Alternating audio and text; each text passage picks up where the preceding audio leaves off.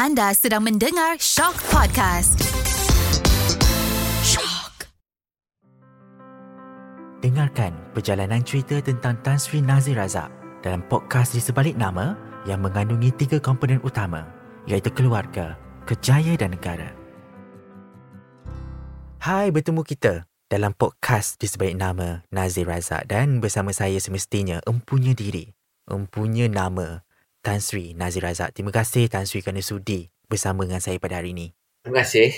Okey Tan Sri, boleh Tan Sri cerita sedikit bagaimana Tan Sri membesar sebagai anak kepada Tun Abdul Razak iaitu bapa Tan Sri sendiri dan pencapaiannya, perjuangannya yang dikenang sehingga kini. Apabila arwah meninggal, saya hanya umur 9 tahun dan dia pun masa tahun-tahun kebelakangan tu sangat sibuk lah kerja di office kemudian melawat daerah-daerah luar bandar. Dan masa tu pun kalau kita travel luar negeri bukan boleh perjalanan pendek eh. kalau pergi Eropah pun tak kurang 10 hari.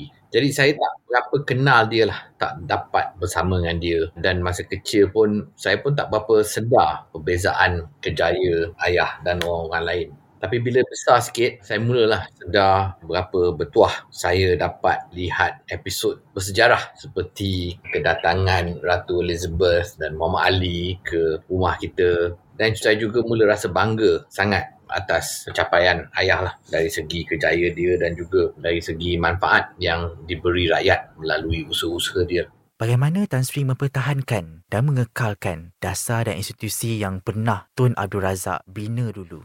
Melalui proses penulisan buku ni, saya dah lebih memahami dan menghargai warisan beliau. Dia punya warisan ni ada yang tersurat dan ada yang tersirat. Kalau kita kira yang tersurat ni dasar-dasar dia, institusi yang dibina, kemudian yang tersirat ialah nilai-nilai yang beliau amalkan dan juga cara-cara lah dia buat kerja dia dan kalau kita fikirkan dari segi dasar-dasar ni merupakan respons kepada keadaan dan keperluan zaman dia. Dan mungkin bila dah lama sangat boleh jadi polisi-polisi ni tak berapa relevan eh. Tapi dari segi nilai-nilai beliau cara-cara beliau saya ingat itu paling penting. Itu berdaya tahan dan masih sesuai sehingga zaman sekarang. Jadi untuk saya yang lebih penting kita memahami nilai-nilai dan cara-cara beliau dan bukan serta-merta mempertahankan dasar-dasar atau institusi yang beliau bina. Itu kira satu mesej yang paling penting. Uh, jika boleh diputarkan masa, kan,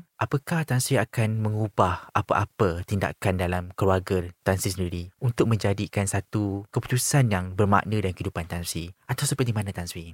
Kita manusia lah. Saya ingat sebagai manusia ni kita tentu ada kesalahan. Uh, itu lumrah kehidupan. Kita harus ingat uh, juga bahawa kehidupan ni hanya dapat difahami dari belakang ke hadapan front to back. Apabila kita melihat kembali pengalaman keputusan uh, yang kita ambil barulah uh, kita boleh faham dengan betul. Dan kalau kita tengok dari segi riwayat Tun Razak pun dia ada banyak melakukan tindakan yang beliau anggap terbaik berdasarkan maklumat dan kebolehan yang beliau miliki pada masa tu. Uh, yang penting saya ingat ialah kejujuran dan motif dia iaitu untuk membina negara dan bangsa Malaysia. Sudah tentu kalau kita fikir kembali kita apa yang kita tahu sekarang ni adalah you know kelakuan dia ataupun decision dia yang tak berapa betul atau boleh jadi salah juga dan ada yang tak relevan untuk zaman sekarang. Tapi you know kita kena faham lah yang itu memang akan terjadi sebab kita ni manusia eh. dan apa yang penting saya ingat kalau Tun Razak pun kalau dia ada hari ni pun dia akan menggalakkan kita. Carilah pembaruan yang sesuai untuk zaman sekarang Terima kasih kepada Tan Sri kerana sudi meluangkan dan berkongsi pengalaman dan juga cerita dan juga intipati yang sangat mendalam tentang buku ini sendiri dan kita akan dengarkan episod yang lebih menarik pada episod akan datang. Jadi kepada anda teruskan mendengar Short Podcast di sebalik nama Nazir Razak.